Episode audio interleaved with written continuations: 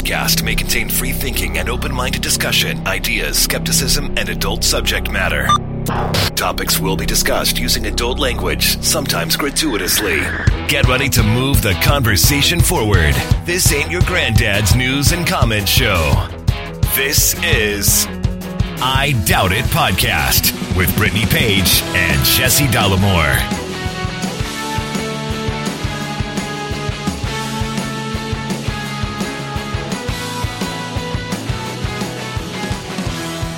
Welcome to the show, everybody. Episode 726 of I Doubt It. I'm your host, Jesse Dollemore, joined today by the lovely, the talented, the scholarly Brittany Page, everybody. We recently had a podcast anniversary. We did. And we did absolutely nothing to commemorate the occasion. Much like every other anniversary in our lives, Brittany Page. Well, based on memories on Facebook, we have posted about it in the past. A little bit, yeah. So that is one way that we were able to remember it. But it is the seventh year. The 7th year of the podcast. Now we are working on our 8th year. Yes. So very exciting. I think it would be exciting to maybe read some reviews to honor that have been read over the course or written over the course of 7 years of doing the show. Yeah. Okay. It's something that we don't pay attention to as much. I can't remember the last time I went to the iTunes or Apple Podcasts to read the reviews. We've been doing it so long, they changed the name of the goddamn platform. And I still can't remember what they changed it to. Well, in the beginning, I was neurotic about reading reviews. In the beginning? Oh, yeah. Like when we very first started, the first year, the first 2 years, Well, not 2 years, probably, but for sure the first year. Uh-huh. Like daily. Yeah. Did somebody write a new review? Yeah. You know. It's strange because I think that I normally would read the reviews and care quite a bit, but I don't. And I don't know why I don't read the reviews all the time. I love them. I mean, now I check. Once a month, I'll check to see if we get a new one. There's a service that I get emails from now, so I don't have to go and look. But... Well, here's the thing, and I don't want to sound like a dick with what I just said there. If they were all positive all the time and just like glowing and very kind, I think that I would probably spend more time immersing myself in that compliment bucket. But because it's not necessarily that, and it's not as bad as YouTube comments. Oh, no way. Right? Because you actually like have to take time, go find the podcast in the podcatcher, click write a review, click the star rating. Like, there's a few steps. Right. With YouTube, you just comment. If you're going to lodge a complaint, I'm going to write the manager. Yeah, it's not just as easy as spouting off. There's a process. Yeah. So, well, I briefly mentioned this recent one. The headline, not too informative. This is a 2-star review. Brittany Page. Ooh, 2 stars out of 5 stars, That's right? Not too informative. I like the YouTube channel, but the podcast meanders about personal stuff. I keep expecting more news and information, but I have to listen for a long time to get the point. I've subscribed and unsubbed many times. Oh. Maybe they think it's going to change. They keep hoping. Yeah. So it's not going to. But it's not all bad. That's what they said? There's good reviews. Oh, I thought that you were referencing they were continuing and like it's not all bad. Oh, no. I mean, it's not all bad. It was a 2-star. I mean, we're worthy of not just one. Yeah. Well, we had a 5-star review here from Chelsea P. Informative, funny, and personable podcast. Brittany and Jesse are both very entertaining and easy to listen to. I generally agree with them most of the time, but even when I don't, I know I can always call in and move the conversation forward. Very nice. Yeah, super nice. Oh, here's a good one. 1 star. Oh. Brittany Page. Terrible. Oh. Is the headline. Interesting. They claim to want to, quote, move the conversation forward. Ooh. Yet are in favor of deplatforming those who show dissent in any way. Politicians, comedians, public intellectuals et al. Nobody is immune from their accusations of racism, sexism, etc. This is my insight here. Nobody's immune, especially racists, sexists, etc. Right, right. I remember when they used to take the piss out of evangelicals. Now they carefully stay away from certain topics, which is clearly to appease their black audience. Oh.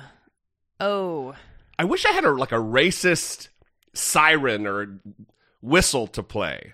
Do your wee-oo, wee-oo, wee-oo. Now they carefully stay away from certain topics to clearly appease their black audience. Jesus. Same reason they've moved so far left, to appease the audience. Not saying their views haven't changed. I'm saying they've changed for the worse. You know, this is one of those moments where I always say, I don't care if bad people don't like me. Like, why would I care that someone who's a bad person is disloyal, is shady? Why would I want someone like that to think highly of? I don't care. I don't care. So this is kind of one of those examples, clearly reading this review, we can glean what type of person this is. Yeah. And I'm happy that they feel there's not a home for them on this podcast. We should do like Very Bad Wizards did and create a coffee mug or something with one star and then the headline terrible with that quote. That they want to appease their black audience and have that be on the mug. Well, and Jesus. It's also funny because sometimes we get these you don't accept dissent, and what it is people feeling like they have a right to be platformed. And if you aren't relevant or you're saying dumb things or we don't care about what you say because you're hateful, those are things that we're not going to be putting on the show. Well, especially because this is our platform. Yeah. So. And listen, I think clearly based on that review, we know what we're going to be getting. I think we do a very good job of. I mean, we invite dissent. We're not, this isn't some fucking echo chamber. Well, when's the last time we talked about evangelicals, by the way? We never criticized Christianity. Last episode. Yeah, you know us, always propping up Christianity. Never a bad word to say, please. We've really gone very easy on the Catholic Church and their child rape problem. Well, and I think people get confused because we helped my former pastor, Mark Traylor, start his podcast, Christianity Without the Crap. But that doesn't mean that we have stopped talking about our issues and concerns with religion. In fact, we just spent a great deal of time talking about a Christian pastor on the previous episode. That's right. So let me read these two one-star super ones, one line.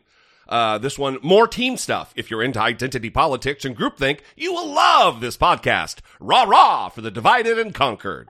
And then this one, intellectually vapid. I gave this podcast a try, but good Lord, is it this a circle jerk echo chamber of the worst kind? Oh, and that one's from Donald J. Trump 2016. Oh, yeah.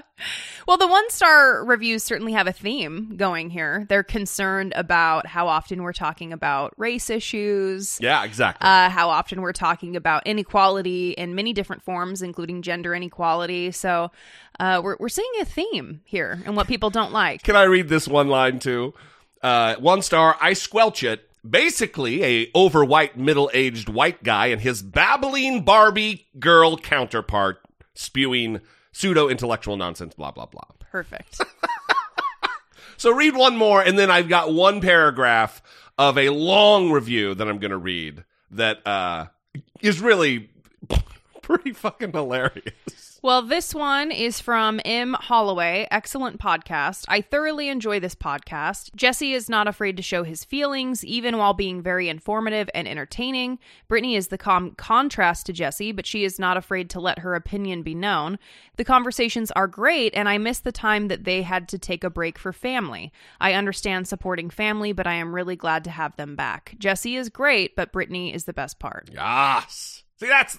That's nice. That's real nice. No further comments on that one? No, I mean, I love... Listen, that's like a warm blanket. Who doesn't love a warm blanket on a cold day? Oh, yeah. Not just a cool day. Yeah. So here's a 3-star one, and I think we should end with this one. I'm going to read the first sentence of the review because it's very long. It's probably 1,000 words or 800 words. They wrote an essay about... Very long. 4 paragraphs. Oh, wow. Long paragraphs. Okay. 3-star, somewhere between okay and good, it's going downhill. That's the title of the review. Oh, my God. Over the last couple months, I've become more and more disinterested in this podcast. In the beginning, I doubt it had something that other podcasts were lacking, opposing viewpoints, due to the hosts having different political leanings. That's where, anyway, and it just goes from there. So this is an old review. I'm always looking to make the show better, they say, and sometimes it succeeds. I don't know what went wrong, but it feels like they're pandering to get more listeners. Apparently that's a theme with idiots. And then this is the last paragraph. All this aside, all these criticisms aside, Brittany Page, Brittany is absolutely not the best part of the show.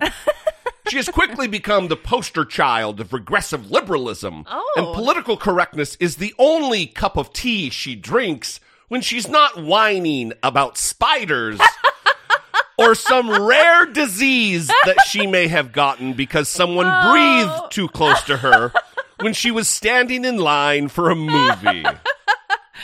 Oh, well, that person really has my number, huh? Yeah. Also, this is from 2016. Oh, that's July of 2016. I wonder if this didn't really age well, that you might get some ultra-rare disease she may have gotten because someone breathed too close to her when she was standing in line for a movie. I want an apology from this person. They should have been listening to me all along. Everyone should have been listening to you. Well, not about spiders. Spiders are great. But certainly about the germ shit. I mean... You've been taking a victory lap for a year. I have not been taking a victory lap. Oh, every day. Do not say that. Every day. Brittany Page. I was right. I was right. Right. For sure. Well, if I have been, that would prove that reviewer wrong, because that would not be very politically correct, now would it? Taking a victory lap every day while 500,000 people are dead. Yeah, clearly, you're not. I mean, we do live in an age where I have to say, just joking. Well, no, it's fine. Brittany's not really taking a victory lap. I love these reviews, though. All of them. The ones that are criticism, the ones that are positive, because...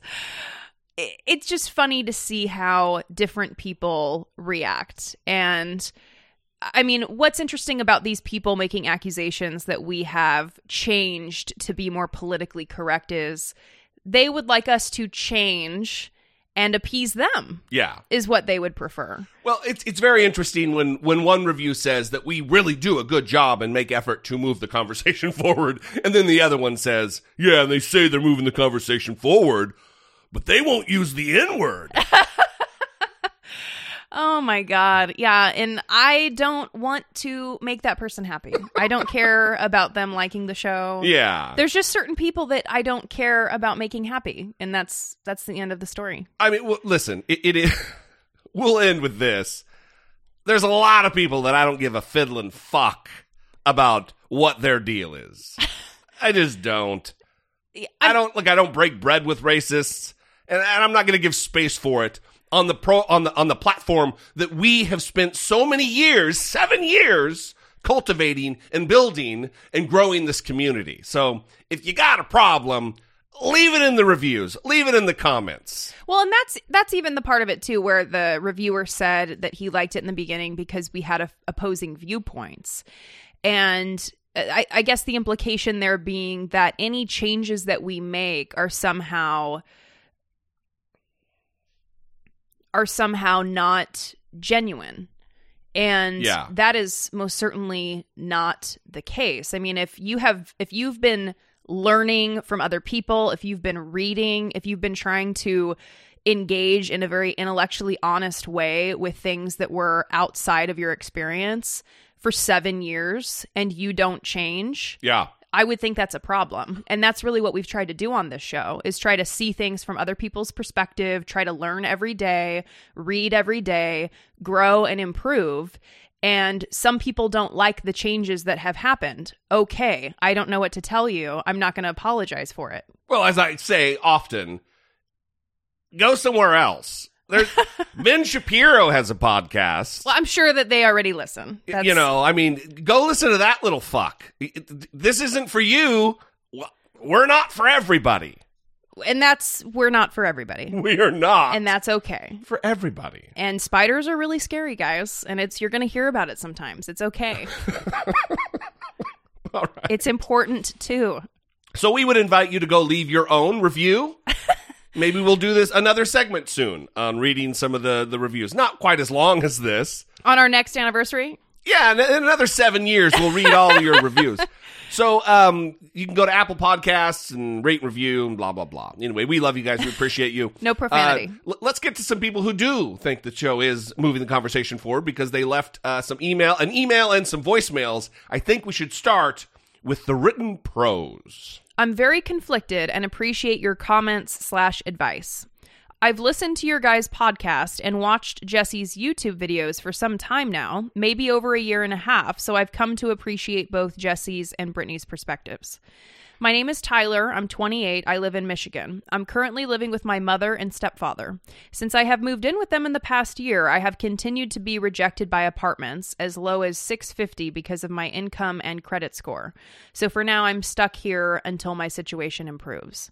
What bothers me is that my mother is a proud conservative Republican Trump supporter and has gotten into a confrontation with my sister, who is on her way to become a lawyer and wants to fight for racial justice. My sister has called out my mother for liking posts on Facebook that were provably false, that claimed buses used by NBA were being used by BLM organizations to ship in rioters. My sister also debunked a very racist article my mother sent her filled with misinformation, such as the police officers involved in the killing of George Floyd were executed the very next day. Jesus. Wow. I have thus far believed her views were the products of misinformation, propaganda, and Fox News. However, I have always held out hope that she could be reached and realize what's actually happening. Since my sister and mother's confrontation on these examples given, my sister has refused to speak to my mother. Things have gotten very heated. Both of them have gotten loud and offended one another. My mother ended a conversation by saying, "fuck you" to my sister's face and walking away. It's been a couple months since then, and my mother has tried to reconnect only once during that time by text message, but did so by being very dismissive of any responsibility, which my sister did not take well. My mother told me again recently that she wanted to reconnect with her daughter, and I told her if she wanted to speak with her, she would need to talk to her about racial issues and the events of 2020 in a civilized manner. I promised to assist in a moderator-like role to keep things cool and civil. I believed this would be an open dialogue and reconnect the two and be productive. At first, she was receptive to the proposition, but the next day, after I had convinced my sister of the idea, my mother was far more negative about it and was offended by the very idea of defending and explaining her political beliefs. I find this so appalling. She won't defend and explain her political views in a discussion to reconnect with her own daughter. It's because of people like her and her views that enable white supremacy and racial injustice to continue, leading to the destruction and deaths of lives of Black people and minorities alike. I can see why my sister doesn't want to speak to her either. I cannot tolerate this, but I rely on her for housing. I feel like I'm compromising my principles for not standing up to her. I feel gross and shameful for keeping quiet. Well, these issues are always fraught with difficulty because it's family. Mm-hmm. And I'm going to say right off the bat, I'm not the one to give advice on this type of thing, because my take on it would be, If it were me, not telling someone to do it, but it would be it's just complicated because relying upon the mom for a place to live. Well, and that's where I would start, right? Yeah. That you say that you feel gross and shameful for keeping quiet and you feel like you're compromising your principles. Listen, Tyler, you're in a tough spot. You're relying on someone for housing and you don't agree with that person's values. You don't agree with your mom's values. And I hear you that you want to be doing more. You want to be saying more. You want to be standing for your own principles, trying to help her see a different way of being. But that doesn't seem possible for her right now. What's important is that you get to a place where you can meet your own needs and you can feel like you're in a place where you feel good about where you are, good in your station in life.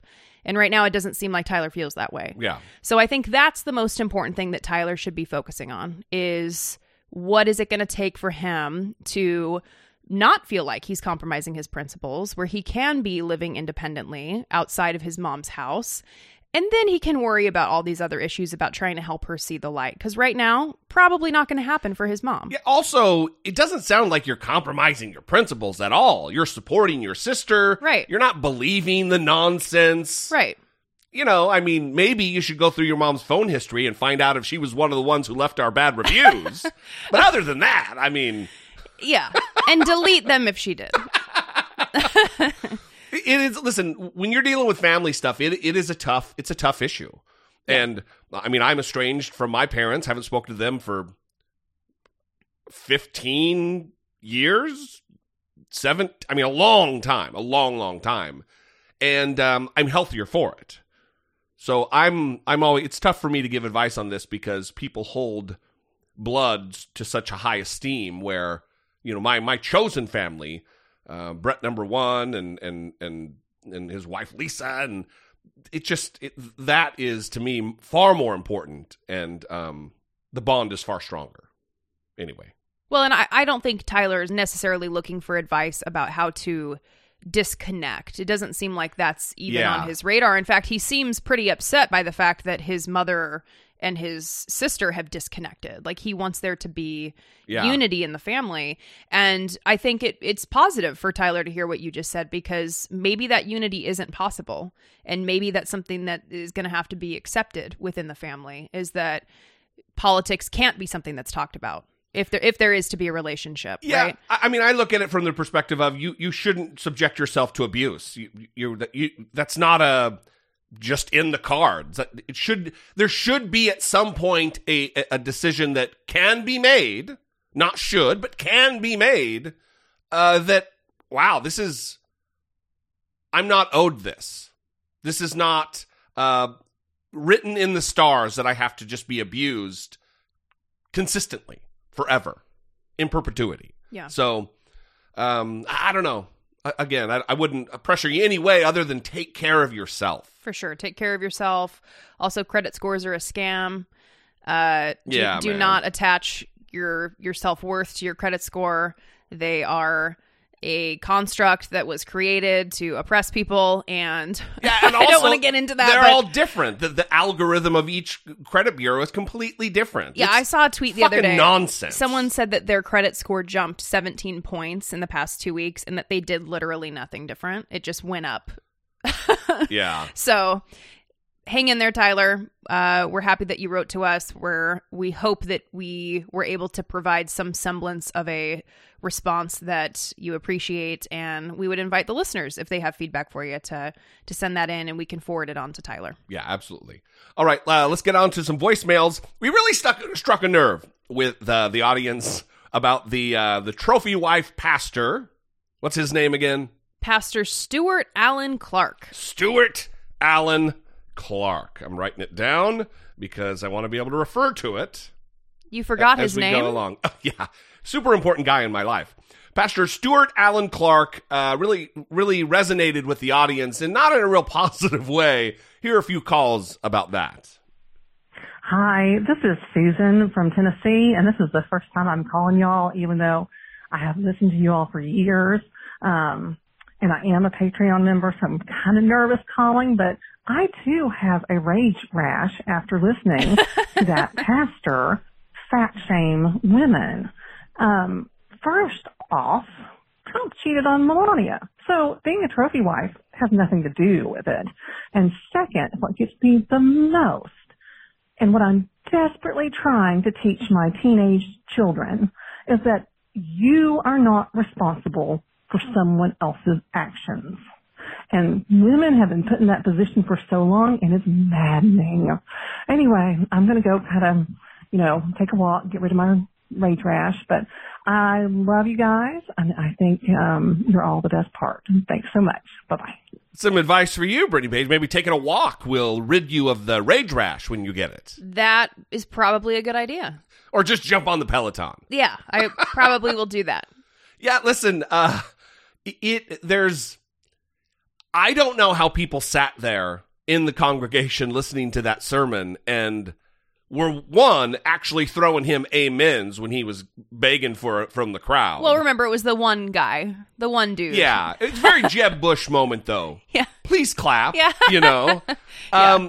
But it's just everything he said was like, nonsense. Like stuff you'd hear in the 1930s when they would have, you know, Better Homes and Gardens guides for women on how to please your husband, have a martini waiting for him when he gets, like, it's Little House or Leave It to Beaver. Well, you know? You're making it seem like this was long ago, and I remember reading a Cosmopolitan article about how one way to reward your man for, like, successful work to make him feel more powerful is to have anal sex.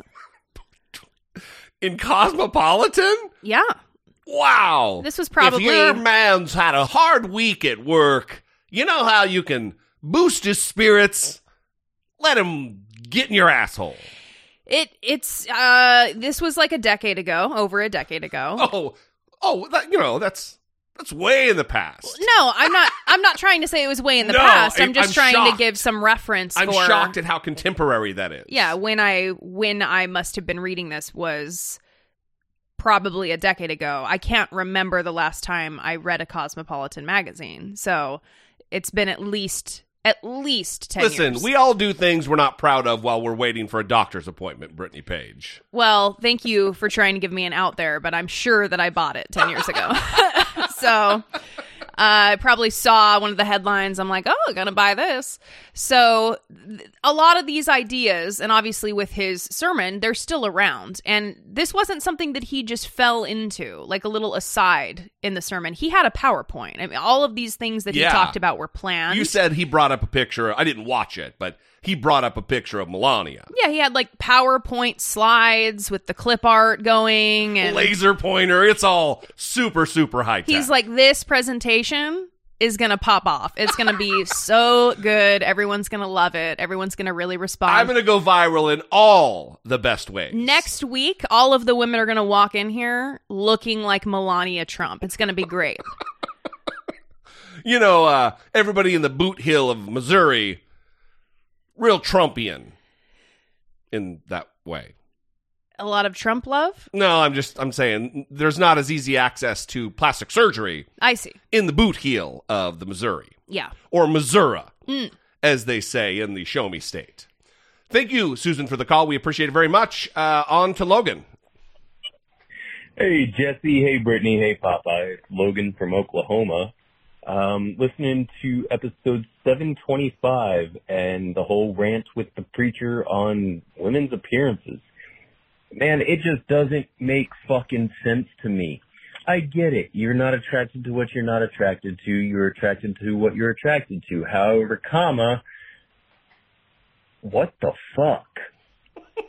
I'm sitting here in a relationship with the love of my life for over 2.5 years, and yeah, her hair can be a little greasy.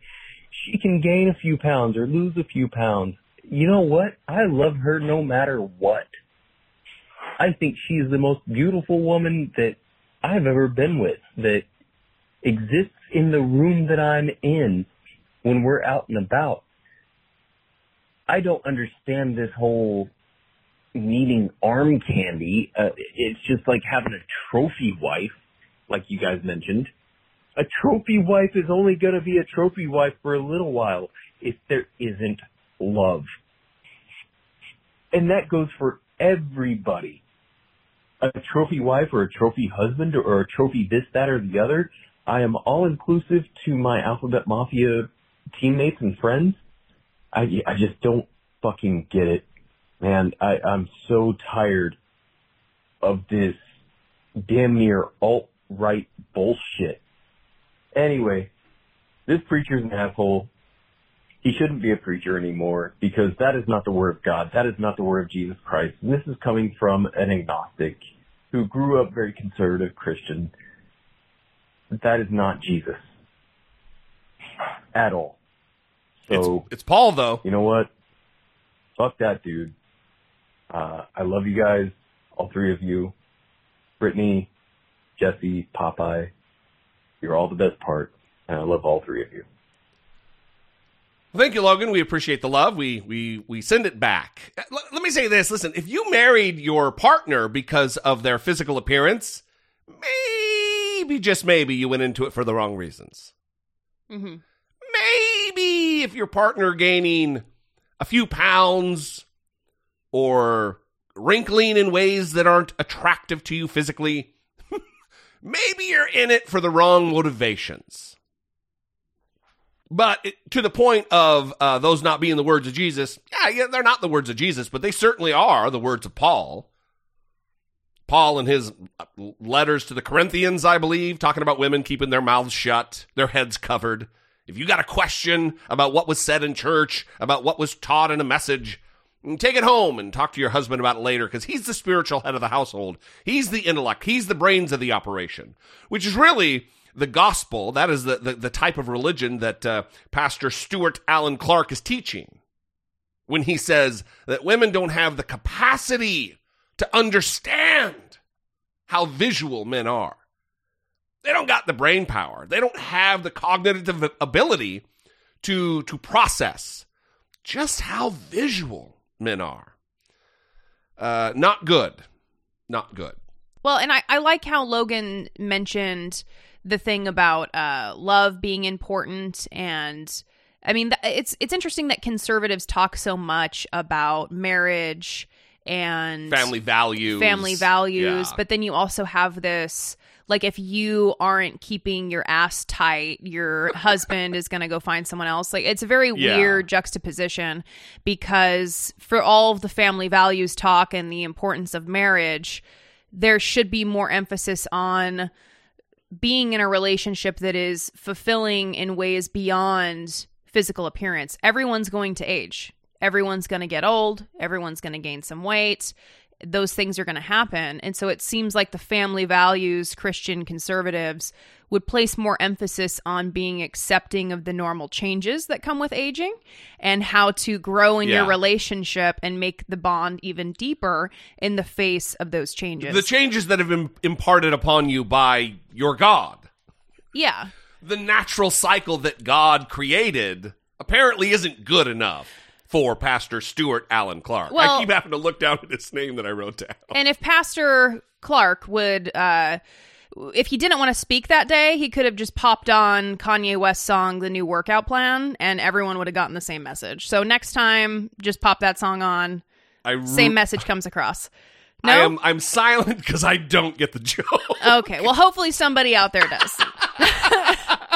You don't. Hopefully somebody else does. This is multi-layered appealing to audience right here. Perfect. You know, I'm not even getting it, but I'm sure somebody did. Thank you for the call, Logan. We appreciate it. Hey, Jesse. Hey, Brittany. This is Victoria from Portland, Oregon. I've listened to you guys for a really long time now. You're my favorite parasocial relationship that I have, so I'm really happy to be calling in for the first time. But you were talking about the pastor talking about trophy wives. Well, I have opinions on this. So I got married when I was really young. Right away, we realized that something was wrong, and he was raised in the Catholic Church. So red flag number one. Don't know how I didn't see that coming. Again, I was really young. So we went through counseling. I felt like I wasn't enough. My husband was really repressed sexually growing up, taught that dick was evil. I don't know, something. You talk about cementing a young brain with these types of messages. It's definitely true. We went through counseling with the Catholic Church. I realized now that he had an addiction to porn. At the time, I was made to feel like I wasn't enough. I was 21 years old. I had no frame of reference for the world, so I felt, looking back at it now, I was an object. I was a trophy. And so when I wasn't able to perform to his porn addiction, it was really damaging. Was comparing myself to this standard that wasn't real. The counseling that we received really was about how I wasn't trying hard enough, sexually, physically, with makeup. It was all a bunch of bullshit, of course, but I really took that to heart, and it affected me for many, many years. 10 years on now, I'm in a much better place, thankfully. Left that relationship, and I'm doing much better now. But my advice to anybody that's listening, if you're in some type of situation like this, is that you seek counseling outside of the church. You are enough. There are alternatives to what the church is telling you. We're, as women, we're not objects. We're people. We've got, just like men, there's no standard for men. Well, there is, but not quite in the same way. You know how expensive it is to be a woman and to wear makeup and do your hair? Anyway, we're not objects. We're people, and if you're feeling this pressure from your boyfriend, or husband, you need to dump him or seek real counseling. Wow. I don't know if that was a cutoff or she just ended it right there, but that's a perfect place to end it. I wanted to hear more, though. I feel like Victoria... So not a perfect place to end it. Well, no, I think that Victoria has so much advice to give that could be beneficial for people to hear, and... I mean, summarizing her experience so beautifully, but then going on to talk about what she had learned from this very painful experience. Yeah. And I think the key that Victoria talked about there is many people that have these experiences that do seek counseling through the church report similar experiences as Victoria, where, and you heard it from Pastor Clark. That's the last name that ends, right? Stuart Allen Clark. Yeah. That he viewed the problem from the perspective of what is the woman doing or not doing. That's how he situates himself in the room with a couple. Yeah. Is what is this woman doing or not doing, rather than what's this problem between the couple that they're working together to prop up, that I need to kind of step into with them to help them dismantle. Yeah. He's seeing the woman as the problem. And oftentimes in Victoria, it sounds like she had the same experience. That's what happens in those rooms. So I think her advice of, if this is something you notice in your experience in counseling in the church, seek outside counseling. Yeah, I would say... Unless your pastor or whatever counselor that you're going to see that is a church-based individual, as a professional, if you're going to seek them out, unless they're actually trained and have education in the subject matter, don't go see that person. Go see someone who has an actual skill set and education surrounding counseling, because it's not... Counseling isn't... Because, everybody knows I'm an expert on this matter. But counseling isn't life coaching. That's not what therapy is. I mean... Well, I would hope so. Yeah, it's not... Well, I want to be a therapist because everybody asks me what to do in my life and in their life, and they really want my advice on things. That's Tony fucking Robbins. That's not what a therapist is. That's not what a marriage and family therapist does. And I can say this because... I'm married to a marriage and family therapist, and I'm an expert now. Oh, okay. Well, as a therapist, Jesse, I think some of what you're saying is definitely true. Don't mention any of the stuff that you don't agree with. Okay, well, otherwise, sure. We're going to have to set an appointment with Stuart Allen Clark. Yeah, obviously, therapists are going to have different approaches, and there's going to be therapists that take more of a life coach orientation to the way that they do their work. I prefer not to do that, but some people do that. What I think is important is when you are seeking a counselor, don't be afraid to ask them about their qualifications, what they have experience working with, and talking about your problem specifically and asking them what they can do to assist in that way. Yeah. Don't be afraid to ask those questions. It's not an offensive thing. It's not. And if you're going to be paying for the service, or your insurance is going to be billed for the service, you have a right to know what your treatment is going to entail.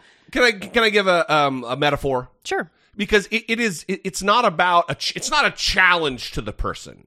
If you drive a Volvo and you drive it to a mechanic that works specifically on Toyotas, you'd want to ask him, hey, have you ever worked on a Volvo before? Mm-hmm. Or are you just Toyotas? Mm-hmm. And the problems people present with are much like that. You don't want to go to someone who specializes in eating disorders if you have deep sexual trauma that you're trying to heal. You want to go to someone who has an expertise in that specific area, or at least in an area that's going to benefit you, I would say, right? Well, I mean, in the example that you just gave, Popeye just scared the shit out of me. He's stuck in here under the table. I'm sorry. He's been laying in bed in there whining in the other room. I can hear it even through my headphones. Yeah, normally he doesn't get out of bed until we invite him out of bed. So I just am shocked that happened. The example that you gave about someone specializing in eating disorders being different from someone who specializes in childhood trauma, those two things are not necessarily mutually exclusive. Yeah, those things often go together. I couldn't think of another. Those are the two examples that came to mind. Yeah, so the basic point here being, you want to make sure that you are comfortable enough to ask those questions about whether they can assist in this particular way.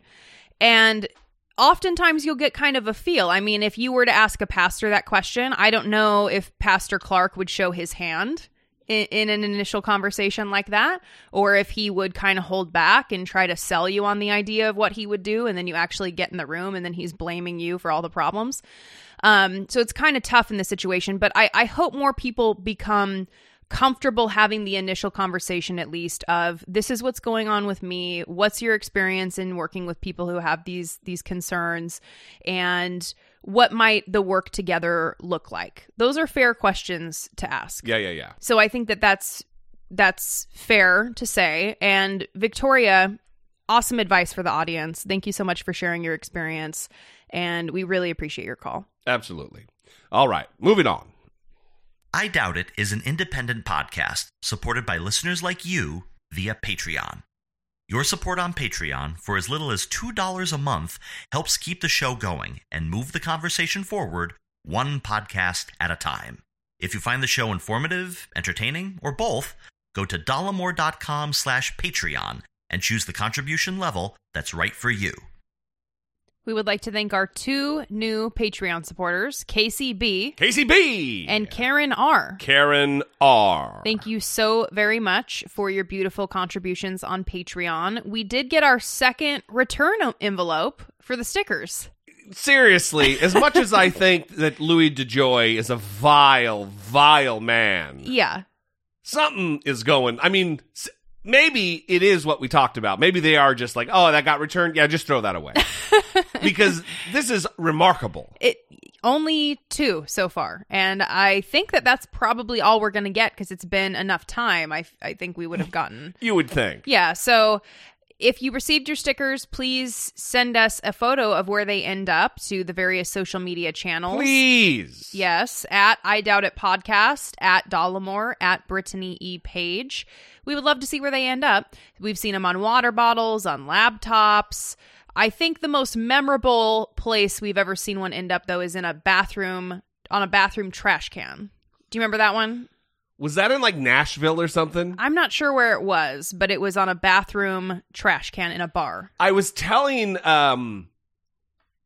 someone I was talking to the other day, messaging with, and they said, they got their sticker and they're going to put it in somewhere super hilarious. Oh. And then they were asking her, I said that I've only bumped into one in the wild. And it was in Boise. So it's, there was a lot of them in Boise, because when we first started, that was the listener base was, people we knew. Yeah. And it was a little wild, in the pizza place downtown. Yeah, I remember. Yeah, that was like, oh, holy shit, that's weird. Yeah. That's me, everybody. Every drunk person in line waiting for a slice of pizza. So let us know where they end up. We really appreciate your support. Thank you so much for the Patreon support, the support on PayPal, and just listening to the show and interacting with us. We got several calls this time that we from people that we hadn't heard from before, and that's always great. I mean, we love hearing from people we've heard from before, but we also love hearing from the new listeners. Yeah, what are you saying, Brittany? No, that we the new listeners that we know you're out there and you want to call in, but maybe there's some trepidation there, and just take it from all the people that you heard from today. Some of them were new, and they... All of them were new. All of them were new, and it all went okay for them. Everything was fine. So take it from them, and put that phone number in your phone, 657-464-7609, and put the email in your phone, idoubtit@dollemore.com. Speaking of new callers, we have one remaining phone call. Hi, guys. My name's John. My name's John. I go to a small rural school up in northern Maine. I listen to your podcast a lot because I'm surrounded by a lot of very heavy conservatives, a lot of heavy Trump people that I just will not listen to anything else. So just having, a voice of reason around is nice to listen to. I just wanted to comment on Tucker Carlson and his comments about pregnant women serving in the military. Douchebags never served a life, served a minute in his entire life, so he shouldn't be commenting. And it's just that's kind of that whole mentality of I think most of the people that complain about women in the military or women serving in combat roles and all that aren't serving and have never served. And most people that I've talked to that have served have zero complaints about it because they know at the end of the day, your race, your color, your sexual orientation, none of that matters. It matters when you do your job. And that's the most important part. And it's really frustrating when people just try to come up with all these reasons why someone shouldn't serve and they themselves aren't serving. Because it's like, okay, if you're so convinced that X, Y, or Z shouldn't be allowed to serve, why the hell don't you join up? I don't know. I kind of liken it a little bit to, like, people that complain about female Eagle Scouts, because I'm very involved with the Boy Scouts of America. I have been my entire life. And there's all these people, as soon as Boy Scouts opened up their program to women, which I think is fantastic because I know plenty of women in my life that I think deserve Eagle Scout more than some of the Eagle Scouts I've met, some of my fellow Eagle Scouts. And then, every time I ask them, okay, why do you think this? Their answer is, oh, well, it's in the name. It's Boy Scouts of America. And I'm like, if that's your entire argument and that's all you're basing it off of, just shut up because you don't know what the hell you're talking about. I kind of just liken it to that. I don't know how to address it. It really bothers me a lot, both with the female serving in the military and combat roles and, female Eagle Scouts. And as someone's being involved with both organizations, both the military and the Boy Scouts of America, I don't know how to address that problem. And I don't know how to address that with a lot of my peers up here, where I'm just surrounded by it, all the time. And I don't want to express my views on it because I don't want to call attention to myself. So I don't know if you have any advice on how to, express that opinion and try to, change people's minds and educate. Oh, no. So this is something I'm going to obviously defer to Jesse on because marriage does not mean that I am now an expert on the military. In fact, there's something that happens where when people get together, they take on a lot of the characteristics of the other person or like values or and it's that's natural but interests and oftentimes I notice like when one person is in the military and the other is not, the non-military person becomes very rah-rah military. Yeah Sometimes that can happen. Did not happen in this relationship.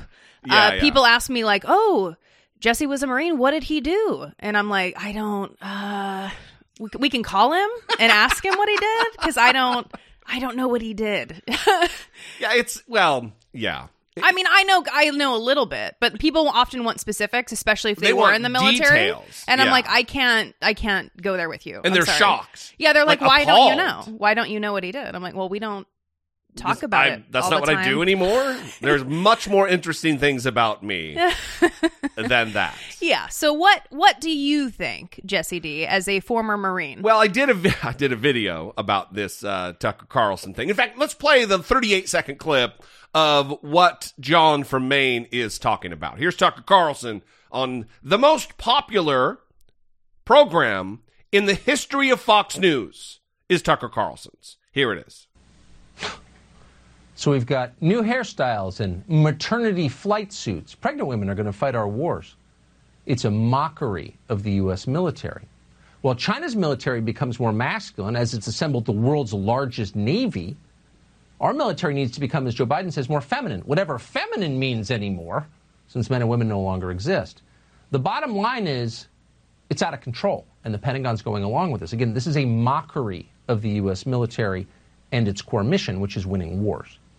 One of the few people who's been paying attention to this is someone who served in the U.S. military, Indiana Congressman Jim Banks. And then they get Jim Banks on there, who, by the way, is just a Trump buttlicker. There's all these pictures of him just looking longingly. It must be an Indiana politician thing.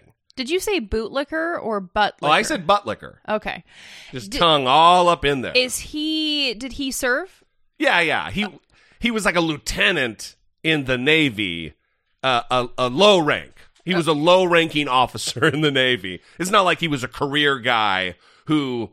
It doesn't matter how long he served. He served whatever, but he wasn't there to even talk about this masculine issue. He was there to talk about Ibram X. Kendi. Oh. And critical race theory being taught. Like or some high-ranking Navy officer put Ibram X. Kendi's How to Be Anti-Racist book on a reading list. Not a mandatory, just a suggested, hey, this would be a good book for you to read. Yeah. And he was, I'm all up in arms about it because he's instructing sailors to hate America because that's what the book apparently is about.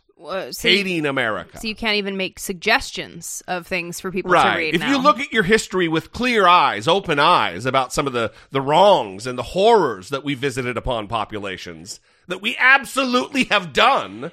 Then you hate America. Well, to love America, you must ignore all the bad parts. Well, these people, Tucker Carlson, whoever goes on his show, they're so worried about accusing the other side of being constantly offended. And then all I just heard was a segment about feeling offended that a book was suggested as reading material. Right. It was a suggestion. Well, the segment about the masculinization or whatever the fuck, I mean, whatever, it's very weird because He's touting a Chinese official who said they need more masculine males and that their little boys are being coddled by their mothers and blah, blah, blah, and they need to be more masculine. And then I guess if you listen to Tucker Carlson, China instituted this to make their military more masculine. He's saying Joe Biden says we want a more feminine military. What Joe Biden was talking about in the speech that Tucker played before he scoffed and moved on was we need to make a military more appealing to women so they stick around because we have an all-volunteer military and it's tougher these days than it used to be to keep people in the military. So you need to appeal. I know only about the Marine Corps that there was a very strict hair policy on what hairstyles were or were not acceptable, especially for women. With men, it's easy. You buzz your fucking. It's very, very simple. But with women, it's a more complex issue. And so, if they're making maternity flight suits so you can be pregnant and still serve in the military, which why the fuck not? I just it's such manufactured outrage. Again, like you're talking about. It's, the outraged woke left. Well, this is the exact same thing on the other side, except this truly is manufactured. This isn't outrage over racism. This is outrage over a flight suit that fits differently. I mean, the next thing he's going to do is bitch about bell bottoms in the Navy. That's a weird style. I don't like that. Harumph. Yeah. Well, and he's not actually making an argument. He's not actually saying what the problem is, which is interesting because I guess he's just assuming that there's an implicit assumption on the part of his audience that they're all in agreement that women, particularly pregnant women, are weak and inferior. And a mockery. And yeah, a mockery. And he doesn't even need to make the argument. He just kind of dances around it and then, you know, winks and knows that his audience is going to understand what he's getting at. And that's pretty scary. It is just so... It will never cease to fascinate me, these people who are obsessed with traditional masculinity, who have the softest, most delicate, lotioned hands, who've never done a single day of actual work in their life, who could not withstand the rigors of any of our services boot camps, Air Force included... Oh. For fucking Tucker Carlson. Shut the fuck up, you little coward. You little weakling. You pencil neck freak. Shut up! The military doesn't need your advocacy, dickhole. #1 show on Fox. In the history of the network. #1. Bigger and more popular than O'Reilly, than any program. It's really remarkable. A prominent influence on conservative... thinking. And then to go back to John's kind of, I guess, the crux of the question that I was seething, so, you know, it's hard for me to pay attention. There's no advice for how you answer these arguments, because when someone is not entering into a discussion or an argument in good faith, John, there's nothing you can say to sway them from their position. So I would say, brush them to the side and march forward, sir. Yeah, well, along similar lines, there's no starting point for the argument. What did Tucker Carlson offer up other than scoffing and being a dick? Like, he didn't make a point. So there's no point, really, to argue. Right, he doesn't even define... What exactly is masculine, Tucker Carlson? What is it? Yeah, well, and he kind of the point that he's making gets convoluted because he himself is like, well, men and women don't exist, so who even knows what we're talking about here? Like, right. Well, we're actually going to need to break that down a little bit. And if you had time one-on-one with Tucker, you could kind of back him into a corner. I'd back him into a fucking corner, all right. But he likely would continue to do what he does and dance around the issue, and you wouldn't be able to get anywhere. And that's the difficult thing. But I mean, as a starting point, what's even the argument that he's making other than women are weak and inferior and deserving to be laughed at? And a mockery. Yeah. I don't know. Listen, I said it on the video, but I know many... I served with many women in the Marine Corps who would beat him within an inch of his life, who are not masculine the way he looks at it, but are still capable, who are a contributing member of the United States Marine Corps family. And he, again, should shut his fucking pie hole. Well, this also reminds me of people who have been in a lot of fights will tell you, oftentimes, this is not always the case, but I've noticed a pattern among people that have been in a lot of fights, that they're able to recognize that the most difficult fights they've been in, or the fights where they've come closest to losing or having their ass beat, or they have had their ass beat, have been by people that are smaller than them. That has been my experience. And well, and I first learned this lesson from my mom, who was 6 feet tall, 220 pounds, someone who often got into physical altercations in public with people throughout her life, even as an adult.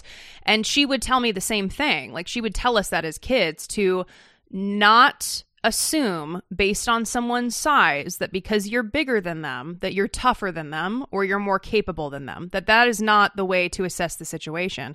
And you have Tucker kind of falling into that trap because he's a Swanson boy, and Swanson frozen foods. And he's a Swanson boy. He's probably not been in a lot of situations where he's needed to be physically capable. And so he hasn't learned some of these lessons. I mean, he doesn't even use his hands to open the bag of frozen peas. He uses, like, kitchen shears. He still he still views the world in these terms of I'm a man, I'm big and strong, you know?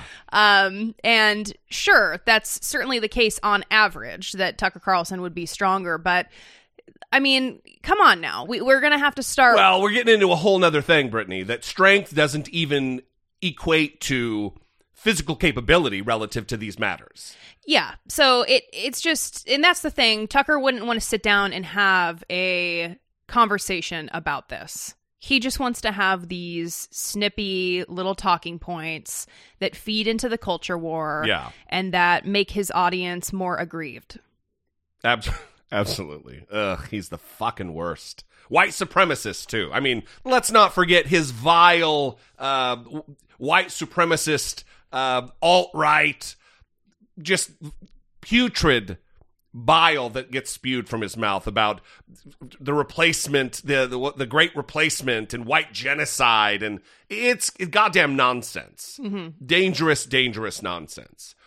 Anyway, we'd love it for you. That's the end of the call. 657-464-7609. Email us a voice memo from your smartphone. I doubt it at dollemore.com. All right. I think we should wrap the show, but I don't want to leave everybody on a shitty note. So we've got both Asshole of Today and Taking Care of Biz.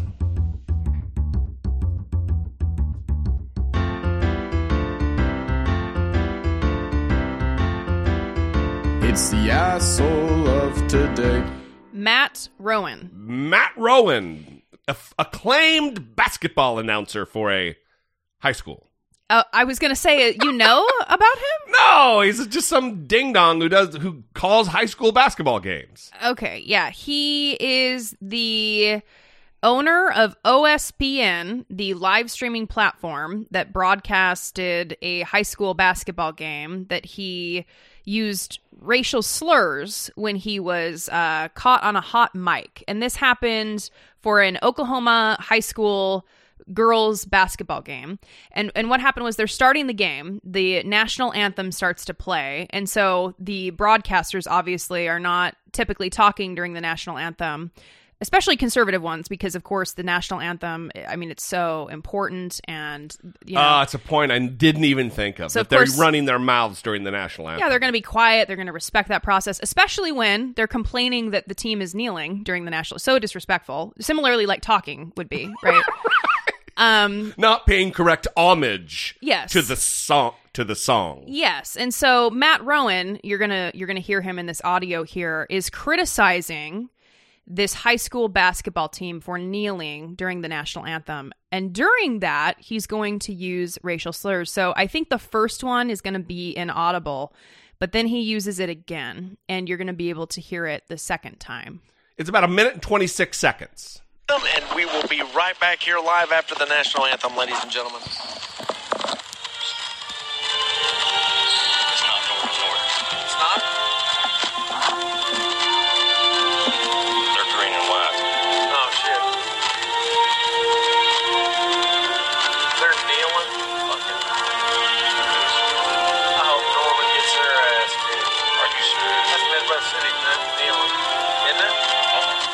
Norman. All that ladies.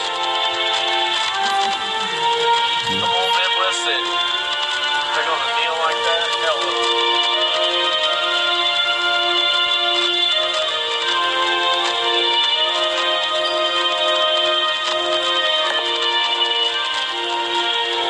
They even salute the flag. Some of them aren't. Fucking diggers.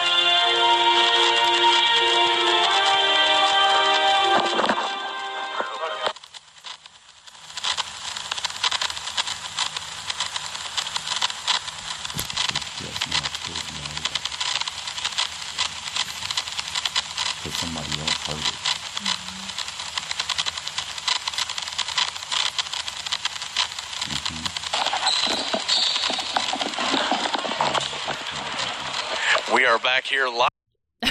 Okay, wow, flipping on that announcer voice. So I couldn't hear it again. I heard it. Okay, so it's toward the last 2/3 of the clip. Yeah, so he says the N-word twice. That's what he fucking N-words. Yes, is what he says. So I'm going to read some of his apology. At first, he denied that he was the one caught on the hot mic saying these things. Yeah, like he doesn't have an absolutely recognizable twang and pitch to his voice. Come on. So this is his statement, and this is the information that he provides about why this happened. Quote, during the Norman High School girls basketball game against Midwest City, I made inappropriate and racist comments, believing that the microphone was off. However... that's not the excuse, right? Well, listen, the reason it happened is because I thought the microphone was off. However, let me state immediately, that is no excuse. Such comments should never have been uttered. I have not only embarrassed and disappointed myself, I have embarrassed and disappointed my family and my friends. I will state that I suffer type 1 diabetes. Oh, wow. He's not going with the, I've suffered from exhaustion. He's blaming it on diabetes. And during the game, my sugar was spiking. Wilford Brimley would be very disappointed right now. While not excusing my remarks, it is not unusual when my sugar spikes that I become disoriented and often say things that are not appropriate as well as hurtful. I do not believe that I would have made such horrible statements absent my sugar spiking. Wow. Well, you know, historians have long contended that if not for Hitler's diabetes, World War II would have gone really a different way. Yeah. I've seen a lot of academic papers in the literature about the relationship between type 1 diabetes and racial utterances. It's definitely something that I've seen in the literature. No, it's not. That is the most absurd excuse that I have ever heard. And there's been a lot of them. Yeah, no kidding. But my sugar spiking prompted me to use racial slurs. Normally, I don't care if anybody kneels for the national anthem. Right. But I needed a cookie, y'all. Yeah. Listen, I have a tattoo of Colin Kaepernick, and this is just very unusual. I needed some orange juice, okay?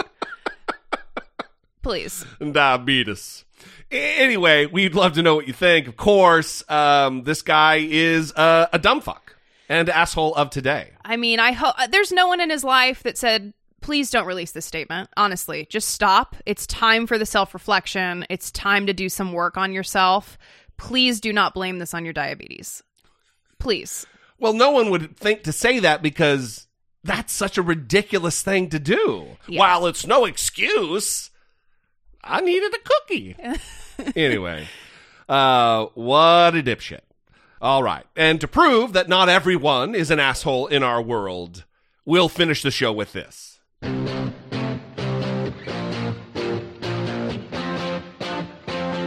Taking care of biz. Vaccine altruists.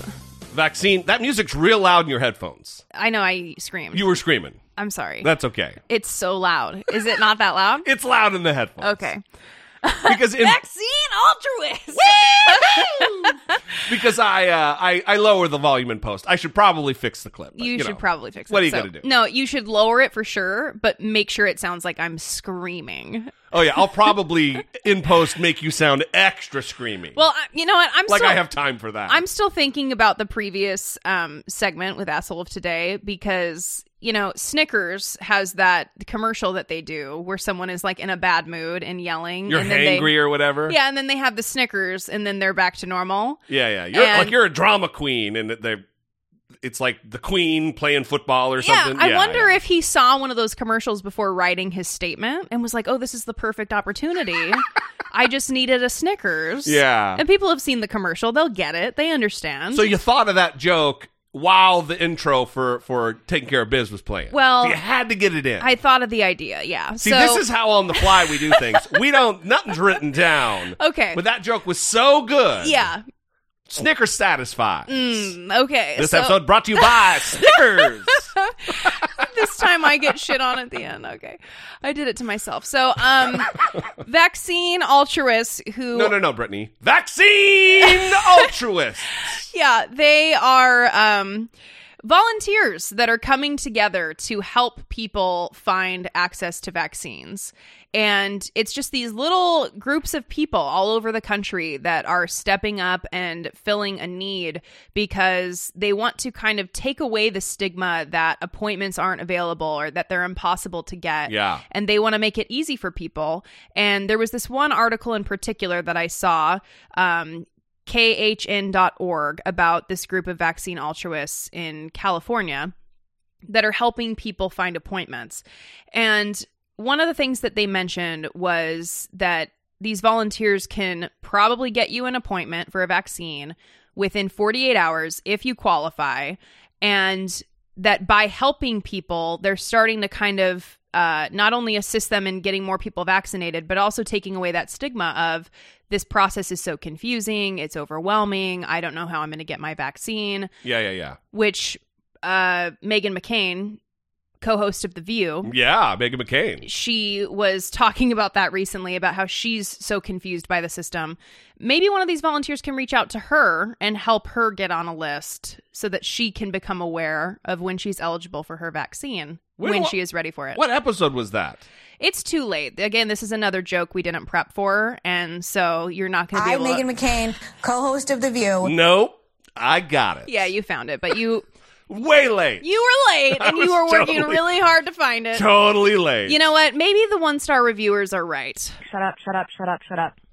I think they're right. No, definitely not right. We could have better production value. We could prepare our little jokes in advance, and then we'd be prepared for them. I'm not doing that. Look at you with your fucking jokes. Move on. Okay, so...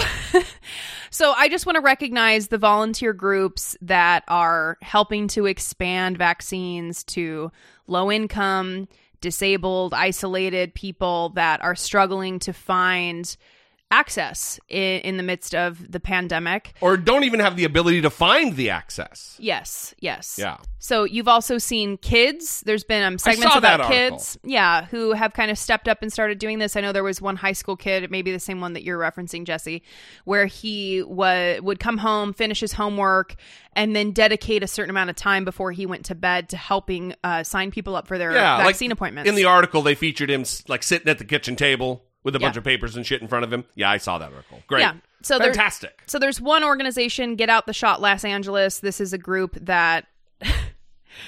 Los Angeles. What? I feel like I said Los Angeles. It's getting to be the end of the show, everything is falling apart. Well, it's not getting to be. It is the end of the show. So anyway, that's one of these groups. And if you are struggling to find a vaccine for yourself, or you're confused... Especially if you live in Los Angeles... then you can look for one of these volunteer organizations that are popping up, and I am sure that they can assist with that process. Yeah. I know in California, you can go to My Turn. The website is My Turn something. If you just Google My Turn California, you can actually register through the website, and it puts you on the list so that when you are eligible based on the criteria, they will send you an email. Yeah. And let you know. So California has that system. I'm sure other states are creating a similar system. And as the vaccines become more available, you know, every adult by May. Biden also just directed the states and territories and, you know, every colony that we've interjected ourselves onto to have every adult eligible for the vaccine by May 1st. So good news all around. Yeah. So this is taking care of biz because it shows that even in the midst of the pandemic, when so many people have behaved selfishly and contributed to over 500,000 people dying in a year of the coronavirus, and creating these new strains that have popped up that we now have to worry about simply because they won't follow basic public health safety measures, that there still are good people who say, people are confused, people are hurting, I know how to operate these systems, I know how to find information, and I will do that for people. So shout out to all of the vaccine altruists who are working with people who are struggling to find shots to help them get that shot in their arm. Absolutely. And with that, we're going to leave you. We would invite you to communicate with the show. If you have never called in, we really would love to hear from you. 657-464-7609. Email us. Voice memo from your smartphone to I Doubt It at dollemore.com. We sure do love you guys. We appreciate you. We would encourage you to consider supporting our work here. You can go to patreon.com/I Doubt It Podcast. There you can choose a tier, all kinds of good stuff. We would invite you to help produce the show and help us move the conversation forward on an episode-by-episode basis from this Los Angeles regional-based podcast. We love you guys. We'll see you next time. For Brittany Page, I'm Jesse Dollemore, and this has been I Doubt It.